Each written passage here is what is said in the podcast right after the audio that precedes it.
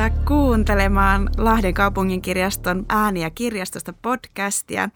Täällä on tänään juttelemassa nuorten kirjoista Jenna ja Angelika. Kiitos Angelika, kun tulit tänne mun seuraksi. Ole hyvä vain. Tänään vähän ajateltiin puhua semmoisista kirjoista, mitä voisi sinne ehkä pukin konttiin myös laittaa. Joo. Ja aika monen tyylisiä kirjoja ainakin mulla on mukana, semmoiselle, mm. joka lukee enemmän.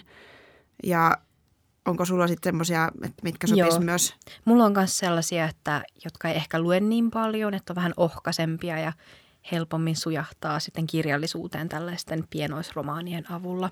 Joo. Tota, mennäänkö heti suoraan asiaan? Mennään. Joo, koska mä olen vähän rakastunut, ihastunut tällaiseen kirjaan, mikä mulla tässä on. Eli Suomea lohikäärmeille. Tämä on Priitta Hepo-Ojan.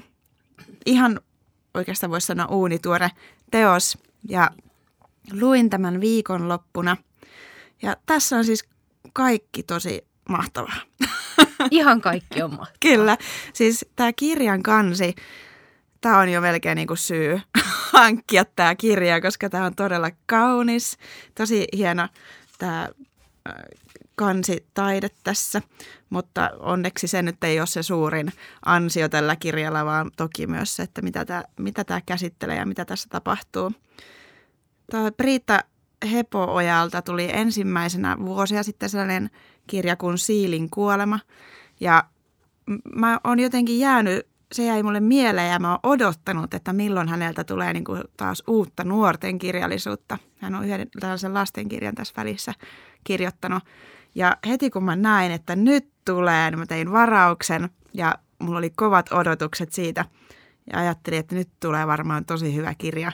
Ja mä oon niin onnellinen, tää Priitta Hepo-Oja. Kiitos sinulle. Sä todellakin täytit nämä odotukset ja vielä enemmän. Tässä kirjassa eletään vuotta kaksituhattakaksikymmentä, eli ollaan nykyajassa, mutta tähän on tosi mielenkiintoisella tavalla tuotu tuota meidän historiaa ja esimerkiksi tällainen valtauskonto, luonnon uskonto, kaikki ne pihahaltioineen ja noitineen ja muita erilaisia hahmoja, jotka me, joista me ollaan kuultu ja tällaisia taruolentoja. Ja tässä kirjassa ne elää hyvin ja on vahvoina semmoisina hahmoina, edelleen kulkee. Päähenkilönä tässä on Tim ja Lynx, jotka vähän niin kuin vuorotellen kertoo tätä tarinaa. Ja tarina alkaa siitä, että tämä Tim löytää, oliko se nyt kotioveltaan, lohikäärmeen. Ja tämä lohikäärme ei ole sellainen kerrostalon kokoinen tulta syöksevä lohikäärme, vaan semmoinen vähän niin kuin, tiedätkö semmoisesta muumissa on se. Joo, se pieni sudenkoranon näköinen. Joo, ja siitä se alkaakin, että tämä nappaa sen siihen purkkiin. Ja hän ajattelee, että nämä lohikäärmet on tosi sellaisia epäsuosittuja lemmikkejä. Lähinnä sen takia, että ne on semmoisia vähän vaikeita ja ei ota käskyjä hyvin vastaan. Ja siellä se tepastelee jonkun suklaakakun päällä ja sotkee paikkoja ja nakertelee verhoja. Ja sitten tämä Tim ajattelee, että hänen humalainen enonsa on lähettänyt sen hänelle nyt jossain ihan kummallisessa päähänpistossa. Ja no jotenkin tämä lohikäärme kuitenkin tuo tälle Timille iloa ja vähän sellaista tarkoitusta siihen arkeen. Tämän kirjan edetessä paljastuu, että mitä varten tällä Timillä on ollut vähän niin kuin vaikeuksia jopa nousta sieltä sängyn pohjalta.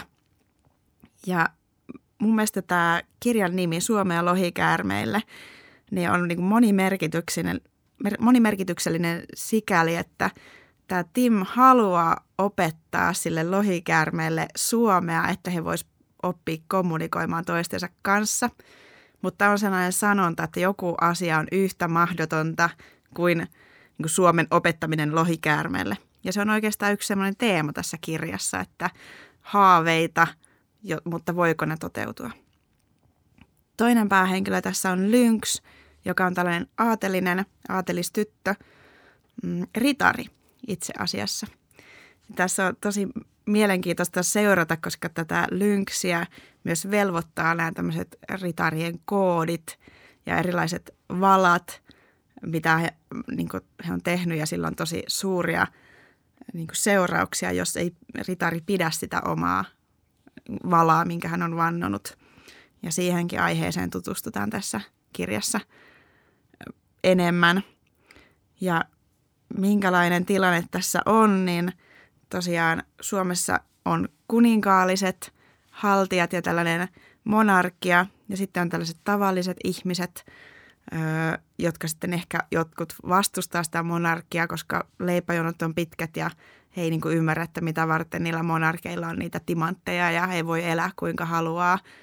Ja yksi sellainen iso asia tässä on tällainen terroristijärjestö TASA. Tulee mieleen ISIS, joka sitten yrittää ehkä saada sitä valtaa tälle tavalliselle kansalle kyseenalaisin keinoin. Ja no, kuulosti ehkä jotenkin sekavalta, mutta tämä oli tosi niin kuin, mukaansa tempaava, mielenkiintoinen maailma näiden päähenkilöiden, tuota, sitä mitä heillä oli tapahtunut ja minkälaisia asioita he kokee tässä kirjan varrella, niin oli tosi mielenkiintoista seurata ja kaiken kaikkiaan jotenkin vähän sellainen erilainen fantasiakirja. Ja yksi tärkeä elementti tässä kirjassa on tietysti se, että tämä Tim ja Lynx tämän lohikäärmeen ansiosta tutustuvat toisiinsa ja ainakin on tällaiset toiveet romanssista ilmassa, mutta miten se on mahdollista, kun tämä Lynx on aatelinen ja Tim sieltä köyhimmästä päästä. Tämä kirja sopii minusta ihan yläkouluikäisistä ylöspäin. Jopa aikuisille mä viihdyin tämän parissa. Ja ehkä mä ajattelin sitten vähän tottuneemmalle lukijalle. Fantasia- ja seikkailun ystäville ehdoton sinne pukinkonttiin hankinta. Mitä sulla, mä nyt selitin tästä aika pitkään, mutta mi, mitä sulta löytyy sieltä ehdotuksia?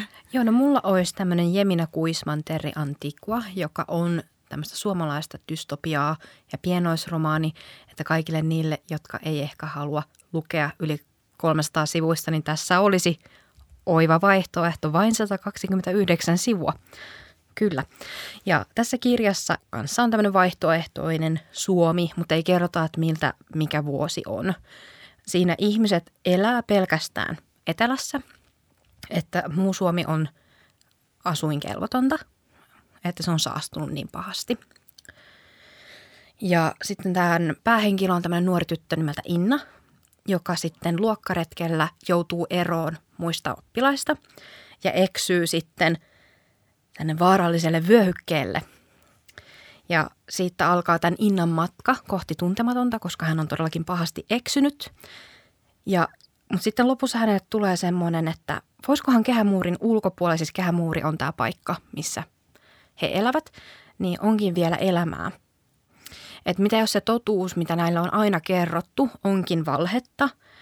Ja Inna saakin sitten matkaansa tällaisen tuntemattoman oppaan, johon hän joutuu luottamaan, vaikka tunteekin suurta epäluuloa häntä kohtaan.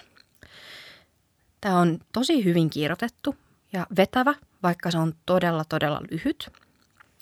Se on... Se olisi tosi hyvä sellaiselle ihmiselle, joka ei ole kauhean tuttu tälle dystopiagenrelle, koska siinä on ne kaikki perus dystopian piirteet. Ja sitten tästä on helppo sitten siirtyä muihin dystopiakirjoihin, varsinkin jos tämä nappaa. Niin että jos ei ole vielä lukenut esimerkiksi Nälkäpeliä tai Outolintua, Maze Runneria tai Nokkosvallankumousta, niin siitä sitten on hyvä lähteä eteenpäin. Että kun tämä on niin lyhyt kirja, niin tämä tarina on semmoinen, että se jää vähän hämärän peittoon, mutta ei yhtään häiritsevällä tavalla. Että mä tykkäsin, että jos kirjoittaisin fanifiktiota, niin tämä on se kirja, mistä mä sitä kirjoittaisin. Ihan näin kuulostaa. Joo. Ja tosiaankin noi hahmot jää suhteellisen ohuiksi. Inna on vaan nuori tyttö, joka on pettynyt rakkaudessa. Ja ensimmäistä kertaa elämässään joutuu tekemään ne omat päätökset, jotka sitten on tosi suuria ja vaikuttaa hänen loppuelämäänsä. Ja tämä outo muukalainen, joka Innaa sitten johdattelee, on tämmöinen kuumottava metsien poika, Akseli. Ja Akseli vaan todellakin on semmoinen taitava ja vähän salaperäinen. Hänellä ei oikeastaan muita luonteenpiirteitä ole, että hän on vaan semmoinen ihana ja salaperäinen ja hyvin komea. Et todellakin kyseessä on viihdyttävä tarina, joka on erittäin, tarko- erittäin hyvä, hyvä ollakseen niin lyhyt, lyhyt pikkukirjanen. Joo, että mä voisin lukea teille pienen pätkän tästä kirjasta. Lähdetään. Askeleet pysähtyivät aivan selkäni taakse ja lakkasin hengittämästä. Olento kumartui puoleeni niin lähelle, että tunsin hennon henkäyksen niskassani. Vaistomaisesti suljin silmäni, kun varjo lipui ylitseni. Yritin näyttää tyyneltä, kuolleelta. Tunsin katseeni kasvoillani ja haistoin multaisen tuoksun. Kirkaisin mielessäni, kun viileät sormet painautuvat kaulakuoppaani, mutta en hievahtunutkaan. Pako ei nyt auttaisi. Kuvittelin mielessäni, miten terävät hampaat pian iskeytyisivät kurkkuuni tai sormet kiertyisivät henkitorvani ympärille. Sormet kuitenkin pysyivät paikallaan ja vetäytyvät sitten äkkiä pois. Seuraavaksi tajusin etääntyvät askeleet. Pitkän ajan kuluttua avasin silmäni ja hengitin läähättäen hyvän tovin. Hetken aikaa asiaa ajateltuani tulin siihen tulokseen, että olento oli mitä todennäköisemmin tunnustellut pulssiani, aivan kuin rintakehästäni ulos hakkaavan sydämen ääni ei olisi kuullut muutenkin. Wow, aika hurja. Vähän pelottavakin. Joo, se on aika jännä tässä alussa. Jaa, hmm. no tämä kuulostaa siltä, että mä voisin tätä muutenkin ehkä yläkouluikäisillekin suositella tuommoisena lyhyenä. Kyllä, se on täydellinen siihen. Yes. No, jos tuo oli tällainen satasivuinen Joo. teos, niin tuota, mulla on nyt sitten tässä tällainen tiiliskivi, jota mä en vaan voi olla suosittelematta. Ja tämä on siis Magian syvempi sävy, V E. Swapin kirjoittama fantasiakertomus, ja tämä itse asiassa on aikuisten osastolta. Ja siis eli aikuisille, mutta mä halusin ottaa tämän mukaan tähän ja suositella tätä myös nuorille, koska en ole varma, että löytyy, löytääkö välttämättä sitten kaikki nuoret sieltä aikuisten osastolta tätä, joten nyt se tulee tässä sitten sanottua, että tämä kyllä sopii varsin hyvin myös nuorille. Tämä on ensimmäinen osa, Magian syvempi sävy, ilmestynyt jo tuossa alkuvuonna ja nyt on juuri ilmestynyt uusi osa, Tummenevat varjot. Mutta kerron tästä ensimmäisestä, jos se nyt on vielä lukematta. Tässäkin on, mä oikeastaan innostuin tästä myös sen, kun puhuttiin tuosta, puhuit tuosta fanifiktiosta. Mm. Jos tästä googlaa tällä englanninkielisellä nimellä, niin löytyy tosi upeaa fanifiktiota ja niin kuin, tota, tällaisia piirustuksia oh. ja muita. Että ne saa niin kuin todellakin kiinnostumaan myös tästä mm. maailmasta. Ja tässä on sellainen maailma, äh, sijoittuu Lontooseen, siis tämä kertomus, mutta näitä Lontoita on useampia. Eli ne on vähän niin kuin tämmöisiä rinnakkaismaailmoja, rinnakkaислontoita.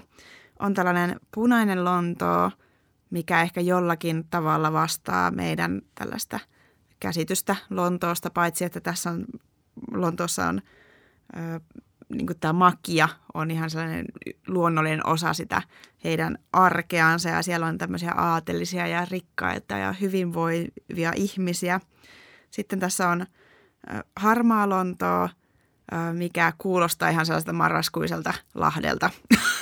Tosin he, heillä on niin kuin, siellä on tällaista tosi, niin kuin, siellä ei ole taikuutta ja heillä on, he on aika köyhiä ja se on semmoinen aika ahdistavan oloinen paikka.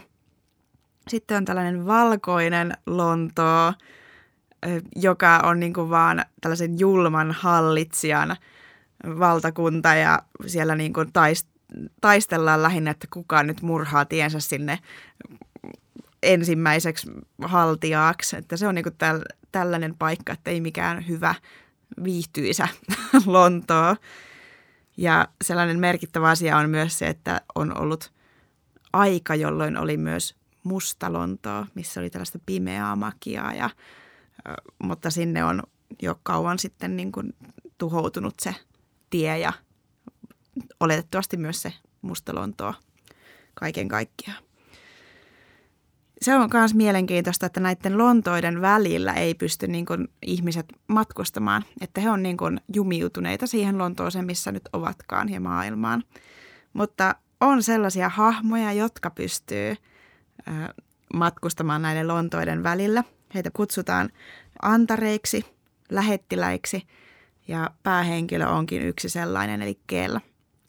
Ja tämän Kelin sellainen virallinen tehtävä on toimia tällaisena viestinviejänä näiltä hallitsijoilta toiselle, että he nyt lähettää tämmöisiä hyvää päivää, kiitos terveisistä viestejä toisillensa. Ja se ei niin kuin tätä Keliä silleen ihan hirveästi motivoittaa sen tehtävä. Ja sitä varten se vähän niin kuin tällaista epävirallista bisnestä siinä hoitelee, eli salakuljettaa niin kuin näiden maailmojen asukkailta tavaroita toiseen maailmaan. Ja nämä hallitsijat ei tietystikään tiedä tästä hänen sivubisneksestänsä, mutta sitten kansalaisten keskuudessa ehkä on sana kulkenut, että Kelin puoleen voi kääntyä. Ja ö, erään kerran käy niin, että yksi näistä kaupoista sitten menee hieman pieleen ja ehkä myös jotakin sieltä jo kadonneeksi luullusta mustasta Lontoosta päätyy sitten näihin muihin maailmoihin dramaattisin seurauksin. Tässä on myös toinen päähenkilö, Laila, joka on merirosvo. Ja hän tulee tämän Kelin sitten tämmöiseksi aisapariksi, vaikka tämä Kel nyt ei välttämättä haluaisi. Mutta hän on myös tällainen tosi hauska hahmo tässä kirjassa. Ja tosiaan tässä kirjassa on sitä pituutta.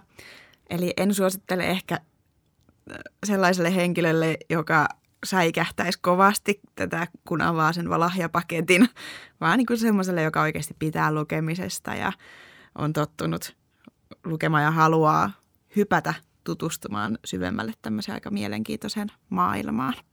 Mutta sanoisin kyllä, että silti todella hyvä, että ihan kenen tahansa kannattaa kyllä lähteä lukemaan. No, mä oon nyt päässyt nämä mun fantasiat tästä käsittelemään. Mitäs sulta löytyy sieltä? No mulla olisi nyt luossa sitten nuorten kauhua. Uh. Uh. Tämmöinen kuin Ilkka Auerin Agnes af Forssellesin Kymnaasi orvoille ja hyljeksetyille tytöille. Että nimessä on kyllä pituutta, mutta muuten se on maltillisempi, noin kolmesataa sivuinen. Joka kerta pitää mainita niin, sivumäärät. sivumäärät kyllä. Ja tämä kertoo Sofia-nimisestä tytöstä, joka on orpo, joka asuu tämmöisessä sijaiskodissa, jossa häntä sitten pahoinpidellään fyysisesti ja henkisesti. Ja hän on hyvin onneton ja kokee olevansa täysin yksin maailmassa. Ja hän nimittääkin näitä ihmisiä, joiden kanssa asuu vain naiseksi, mieheksi ja isoksi tytöksi. Ja tämä lähtee sitten siitä käyntiin, kun Sofia päättää mennä järven rantaan ja hukuttautua. Kyllä. Tämä, al- tämä alkaa siitä, mutta kaikki tulee kääntymään paremmille, paremmin päin, ainakin loppua kohti. Ja tosiaankin sitten tämä itsemurhayritys jää yritykseksi. Ja, hyvä. Hyvä, kyllä. Ja Sofia pääsee tällaisen metsän keskellä sijaitsevaan sisäoppilaitokseen, jota sitten johtaa tämä Agnes af Forselles. Ja se on hyljeksetyille tytöille paikka, jossa todellisuuden rajat hämärtyvät. Ja siellä on muita tyttöjä, joilla kaikilla on oma menneisyytensä. Ja siellä gymnaasissa on myös outoja olentoja, kuten tällaisia karvattomia mustia koiria, jotka ovat hyvin paha, pahoja uutisia ne. Ja t- siellä gymnaasissa sitten Sofia saa tietää omasta perheestään, omasta taustastaan, kun se on jäänyt hänelle täysin hämärän peittoon, että ne hänen sijaisperheensä oli kertonut, että Sofian isä oli murhaaja. Ja se oli osa syy, miksi Sofia koki, että hän ei jaksa enää elää. Ja sitten tosiaankin Sofia löytää itselleen ystäviä ja perheen ja kodin sieltä kymnaasiasta, mutta sitä paikkaa uhkaa tällaiset pahan voimat, joita johtaa punainen mies. Ja Sofian pitää nytten löytää rohkeutensa ja pelastaa kymnaasia. Joo, että tämä on, äh, kyllä mä luin sen, mutta mä koen, että mä oon liian vanha tähän, toisin kuin Jennan tämä Magian syvempi väri, joka sopii, sävy siis anteeksi, joka sopii nuorille ja aikuisille, niin tämä Auerin kirja on enemmän nuorten lukijoiden kirja, että aikuinen ei ehkä tästä hirvittävästi saa. Mutta nuorelle tämä on sopivan jännä. Itse en väittäisi tätä kauhuksi, vaikka tässä on pelottavia olentoja, että on enemmänkin synkkä satu. Yeah. Ja se on ihan... Varsinkin sellaisille, jotka tykkäsivät tuosta Neiti Peregrinin koti eriskummallisen lapsille -kirjasarjasta, niin tämä on suomalainen versio, mutta enem, tässä on enemmän tyttöjä. Mä just ajattelin, kun sä kerroit, että tuli mieleen tai mitä äsken Joo. mainitsit tuon Peregrinissä. Joo, että se on tosi vahvasti, että samanlainen, samanlainen fiilis, semmoinen vähän outo ja ihan pikkusen pelottava, mutta ei... Ei liian pelottava. Et se oli ihan semmoinen luottava kirja. Mua vaan häiritsi itteeni, koska kaikki muut puhui, pu, puhui kirjakieltä. Paitsi Sofia, joka puhui sitten, tai joka kirjoitettiin puhekielellä hänen nämä repliikkinsä. Mutta sitten se sitten vähän yli puolen välin, niin Sofiakin alkaa puhumaan kirjakieltä. Ja se häiritsi minua kovasti ja minulla oli pakko mainita se nyt tässäkin. Tällaisia pieniä yksityiskohtia, kyllä, jotka ne jää, ne jää mieleen. Kyllä, ne jää vaivaamaan. Mutta tosiaankin, että tämä on just semmoinen hyvä, vaikka se alkaakin karusti, niin se ei ole niin karu kirja kuitenkaan. Että siinä on et todellakin mukava kirja, tai mukava ja mukava, mutta hyvä kirja sopii just nuorelle lahjaksi erittäin hyvin, varsinkin jos tykkää vähän jännästä, mutta ei ehkä uskalla lukea esimerkiksi aikuisten kauhua, niin tämä on just hänelle. Joo, tosi aika monethan lapset ja nuoret on nyt aika lailla innostunut sitä kauhusta ja haluaa sitä vähän jännittävämpää mm. lukemista, niin ihan mukava, että kerroit tällaisesta vaihtoehdosta, että Joo. mikä ei ole sitten kuitenkaan liian pelottava. Ei ole liian pelottava, ei tarvitse menettää yöuniaan tämän kirjan takia. Toisin kuin Korolainen takia, mutta eipä sitten sen enemmän. Ja sitten sinulla oli jotain muuta. Kyllä. Vielä. Mulla on täällä erittäin mielenkiintoinen kirja myös. Eli tämä on tota Coast Network aktivoi osa, eli ensimmäinen osa tätä Coast Network-sarjaa. Ja tämä on julkaistu semmoisella nimimerkillä tai kirjailijanimellä kuin I I Davidson. I I Davidson, ai, ai. Siis. Ja tämän nimimerkin takaa sitten paljastuu yhtä sun toista, mistä mä haluan ihan ensimmäisenä tässä kertoa. Eli tosiaan tämä I I Davidson on taiteilijan nimi, jonka takaa löytyy kirjailija Gillian Philip, mutta sitten tämän kirjan maailman on taas luonut Aleksi Delikouras ja tämän kirjan on kuitenkin kääntänyt sitten vielä Inka Parpola. Mä haluaisin niin kuin todellakin sen pöydän ääreen, jossa tämä kirja on luotu ja mietitty, että miten tämä on niin kuin mahdollista näin monen ihmisen niin kuin yhteistyönä tehdä.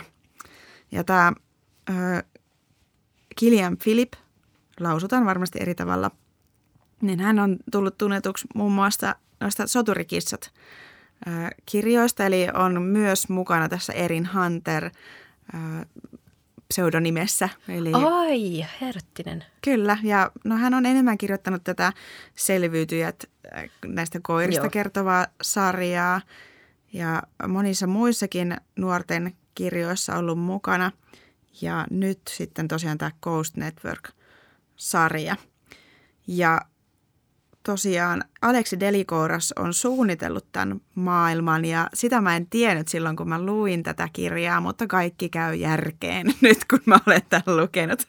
Eli tämä kirja kertoo tämmöisistä nuorista hakkereista ja mun mielestä tässä on ihan hauska alku. Eli tässä on pari äh, nuorta jotka vähän niin kuin kiusaa heidän rehtoriansa. Eli rehtori on jättänyt tällaisen autohalliin, mihin onkaan, niin autonsa ja sitten nämä pojat ohjelmoi tämän hallin oven silleen, että se rehtori ei niin kuin pääse siitä vaan pois ja pahaksi onnekseen sitten tämä kaksikko jää kiinni ja heidät lähetetään rehtorin kansliaan ja rehtori sanoo, että nyt pojat, te lähette Siperiaan.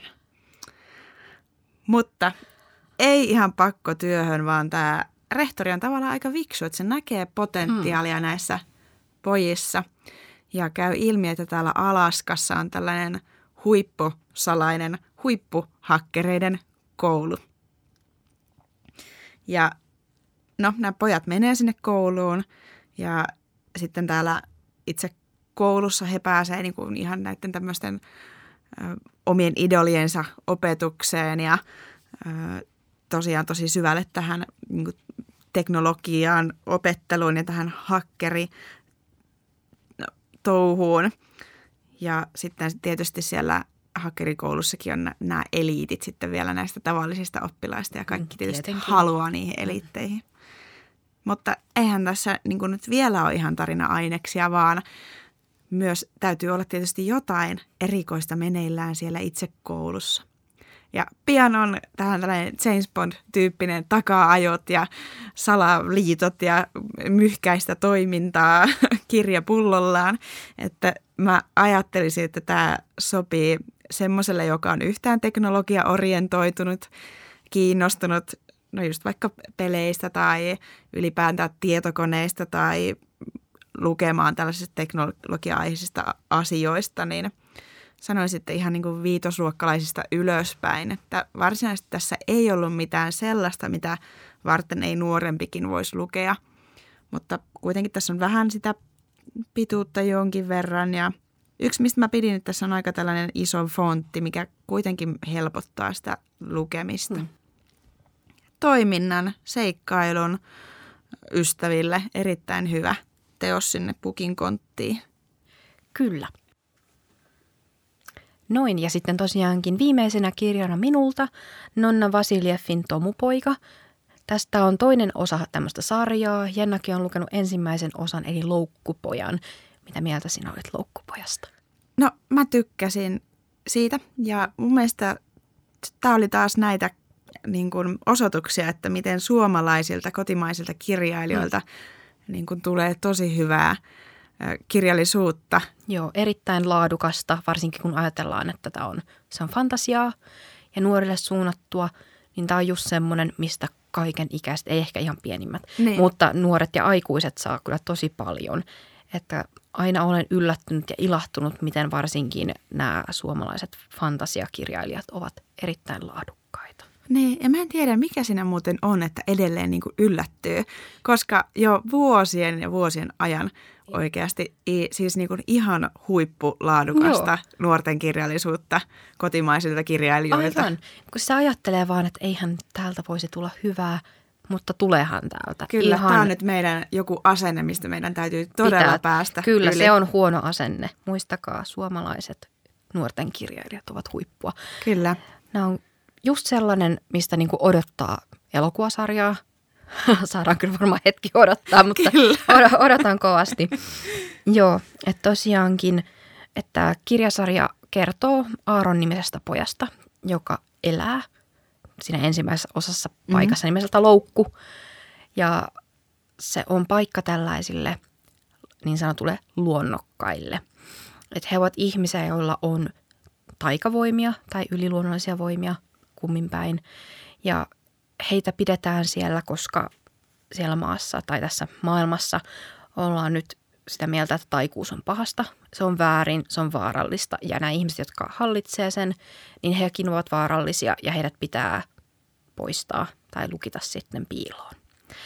Ja tämä Loukkupoika alkaa tosiaankin siinä, että sinne loukkuun tulee veljekset, jotka haluaa paeta sieltä ja tämä Aaron poika sitten kanssa ajautuu myös tähän pakosuunnitelmaan ja saa tietää kanssa itsestään ja perheestään enemmän. Ä, tästä sieltä. Aaronista hän sen verran, että hän oli niin kuin syntynyt siellä loukussa. Aivan, niin. Että se ei tavallaan ollut hänelle niin itsestäänselvää se halu paeta, koska hän ei taas tuntenut sitä maailmaa niin kuin sen loukun ulkopuolella. Aivan, koska loukku on hänen kotiinsa. Hyvä. Minä unohdin tämän tärkeän pointin täysin. Joo, todellakin, että, että siitä se ensimmäinen kirja kertoo näin tosi tiivistetysti. Että... Ja tämä Tomupoika, eli tämä jatko-osa on mm. mun lukulistalla, mutta mä en ole ehtinyt sitä vielä lukea. Yksi juttu vielä, että mulle tuli vähän mieleen, mä oon vähän sanonut noille, joille on suositellut tätä, niin tuo Maze Runner tavallaan. Joo, kyllä tulee, mutta sanoisin, että tämä on Tämä on parempi. Niin kuin usein Kyllä. suomalaiset versiot on. Kyllä. Että joo, se tulee paljon, kun tässä on just todellakin nuori poika päähahmona ja sitten tällainen paikka, jota pidetään mahdottomana paeta. Mm. Joo, että tosiaankin. Ja sitten Tomupoika on suoraa, suoraa jatkoa sille Loukkupojalle, jossa sitten tämä Aaronin seikkailu ulkopuolisessa maailmassa, tämä ei ole oikeastaan spoileri ollenkaan, niin, niin sitten... Siellä hän seikkailee ja yrittää, yrittää pärjätä maailmassa, joka käytännössä on hänelle tuttu vain lastenkirjoista. Niin, joita hän sai lukea siellä loukussa. loukussa. Joo, koska siellä hän ei saanut lukea muuta kuin romanttisia kirjoja ja lastenkuvakirjoja, koska, koska muuten, muuten he olisivat villiintyneet ja yrittäneet paeta aikaisemmin. Kaiketi. En tiedä. Ei tiedä. Jotain vähän omituista. Joo, siinä oli jotain omituista, mitä ei koskaan kerrottu ja... Ja tosiaankin, koska Aaron syntyi siellä, niin he näillä loukkuihmisillä on kaikilla semmoiset kahleet, jotka estää näiden, näiden maagisten voimien käytön, niin Aaron ei ole ikinä kokeillut omia voimiaan, eikä edes ole varma, onko hänellä niitä voimia. Ja se sitten kanssa selviää tässä Tomupojassa, että onko Aaron luonnokas vai ei. Ja... Tosiaankin, että tämä on ihana kirja siitä, että tämä, on, tämä ei ole yhtään mustavalkoinen, mihin monesti sorrutaan, varsinkin fantasiakirjallisuudessa, mm. että tämä, kaikki hahmot on hyvin, hyvin, hyvin erilaisia harmaan sävyjä. Ainoastaan Aaron, joka on, hän on hyvin naiivi ja se johtuu vaan siitä, että hän on kirjaimellisesti asunut tynnyrissä. Kyllä, täysin suojattuna ulkopuoliselta elämältä ja eikä ole oikeastaan saanut koulutusta eikä mitään. Niin hän on hyvin naiivi ja hänellä on taas tosi mustavalkoinen ajattelu, mikä sitten mukavasti tuo sitä kontrastia näihin muihin henkilöhahmoihin, jotka on sitten paljon tällaisia ehkä juonikkaampia ja kokeneempia kuin Aaron, joka joutuu aikamoiseen pyöritykseen. Miettii näitä hahmojakin just, että miten mielet... Tämän hyvin on niin kuin osettu kirjoittaa ja niin kuin luoda näitä, että Kyllä. jos miettii sellaista hahmoa, joka ei tunne tätä normaalia maailmaa niin. ollenkaan ja osaa sen tuoda. Se on, joo, se on tuotu tosi hyvin siihen ja ihan tämmöisissä jokapäiväisissä asioissa, kuten että hän ei ole hirveästi tavannut muita oman ikäisiään ja hyvin vähän esimerkiksi tyttöjä, että ainoastaan hänellä oli tämmöisenä kasvinkumppanina tämmöinen nuori tyttö, mutta sitten hän pääsi pois sitten loukusta jo ihan seitsemänvuotiaana kohan, jos oikein muistan. Että hänellä ei ole oikeastaan kokemusta nuorista tytöistäkään, mikä sitten aiheuttaa kaikenlaista sitten tässä kirjassa, koska ne ovat hänelle uusia outo asia. Kyllä. Että tosiaankin erittäin vahva suositus, varsinkin juuri niin kuin Jennakin sanoi, tuon semmoisille kokeneemmille fantasian ystäville. Että tämä on semmoinen tervetullut lisä sellaisen ihmisen kirjahyllyyn, koko sarja. Joo. Ää, jäikö sulle muuten sellainen fiilis, että tuleeko tästä vielä jatkoa? Tästä tulee jatkoa. Siinä. Joo. Hyvä. Joo, koska seuraan tätä Nonna Vasiljeffia Instagramissa, niin siellä hän on sanonut, että on tulossa uutta.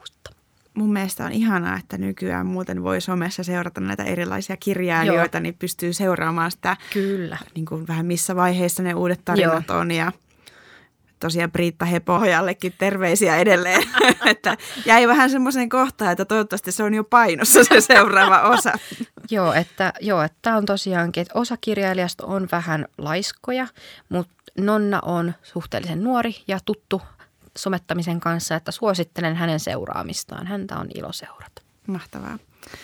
Tota, mä ajattelin itseltäni viimeiseksi nyt, kun me ollaan aika paljon tätä kauhua, fantasiaa, skifiä heitetty tänne, niin nyt mulla on tällainen, enemmän tällainen romanttinen teos tässä viimeisenä ja voisi sanoa vähän tästä, on tässä huumoriakin ja tällainen romcom. Ihan, ei ihan. Tota, Nikola Joonilta Aurinko on tähti. Onko, sanooko mitä, onko tuttu? On tuttu. Mä luin sitä pikkusen. Se oli mun siskolla lainassa ja pidin kovasti. En yleensä ole romantiikan ystävä, mutta tää vei vähän mukanaan ja se on mullakin nyt tämän lukulistalla, että on pakko lukea se, koska se vaikutti todella viehättävältä kirjalta. Joo, tuo viehättävä on oikeastaan aika hyvä sana. Tältä Nikola Joonilta on tullut aikaisemmin Kaikki kaikessa. Ja huomaa, että hänellä on sellainen tietynlainen tapa kirjoittaa just semmoinen aika, vaikka olisi vähän vakavampia aiheita, niin kuitenkin semmoisella aika keveällä otteella, semmoista aika hauskaa tekstiä, nokkelaa, sanailua. Joo, kyllä. Ja se on ehkä sellainen, mistä mä niin kun just pidän näissä hänen kirjoissansa. Tässä kirjassa on Natasha ja Daniel päähenkilöinä ja nämä Natasha ja Daniel kohtaa semmoisessa tilanteessa, että Natasha on juuri saanut kuulla, että heidät häädetään seuraavana päivänä pois Amerikasta, eli tästä maasta, jossa tämä Natasha on käytännössä katsoen elänyt koko elämänsä.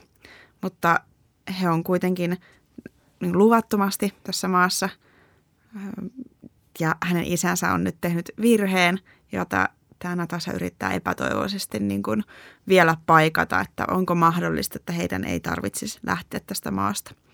Muu perhe on jo hyväksynyt sen, että he on lähdössä, he on jo pakannut ja seuraavana päivänä se kone lähtee sitten Jamaikalla, josta tämä perhe on alun perin kotoisin.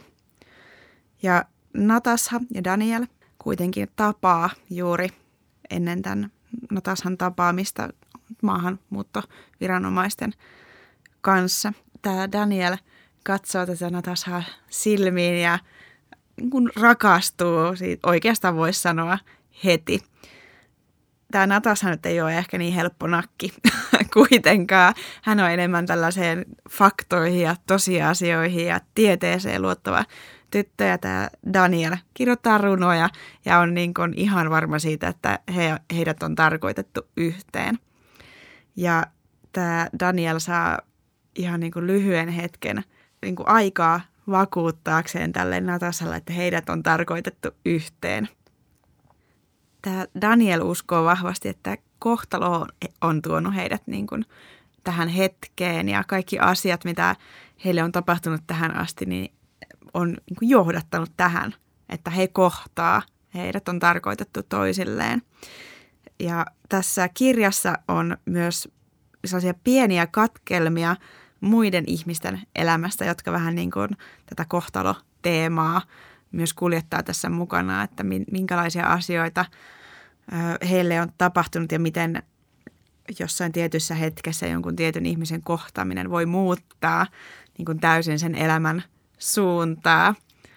Ensin alkuun vähän tämä kirja tuntuu aika semmoiselta epäselvältäkin, että miten nämä nyt nämä sivujuonen käänteet tai tämmöiset hahmot liittyy tarinaan mitenkään, mutta sitten loppua kohti niin kuin huomaa, että ne on oikeasti niin kuin, että niillä on se oma merkityksellinen paikkansa tässä kirjassa.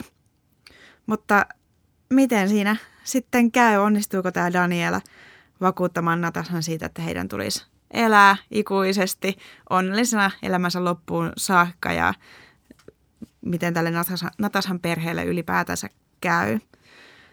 Tämä on ehkä semmoiselle, joka nyt ei ole välttämättä viihdy sen fantasian ja skifin ja kauhun parissa, vaan enemmän haluaa tämmöistä, no en nyt voi sanoa ehkä, että tavallista tarinaa, mutta tällaista romanttista tarinaa lukea ja vähän semmoista hauskaakin tarinaa. Mm. Eli tästä paketista ehkä löytyy vähän kaikille jotakin. Kyllä. Toimintaa, fantasiaa. Rakkautta. Mitä muuta vielä voi toivoa? Ei mitään, kaikki on tässä paketissa. Kyllä, koko sarja, kerää koko sarja. Kerää koko sarjaa, kyllä. Mutta näitähän nyt ei toki tarvitse välttämättä ostaa, vaan saa myös täältä kirjastosta tulla lainaamaan näitä ja tehdä varauksia. Tuota, me varmaan päätellään tätä jaksoa tähän. Kiitoksia, kiitos. Angelika. Kiitos, Jenna. Ja kiitos kuulijat. Kiitos kuulijat ja pari viikon päästä sitten seuraava jakso tulee eetteristä ulos. Kiitos kaikille. Kiitos.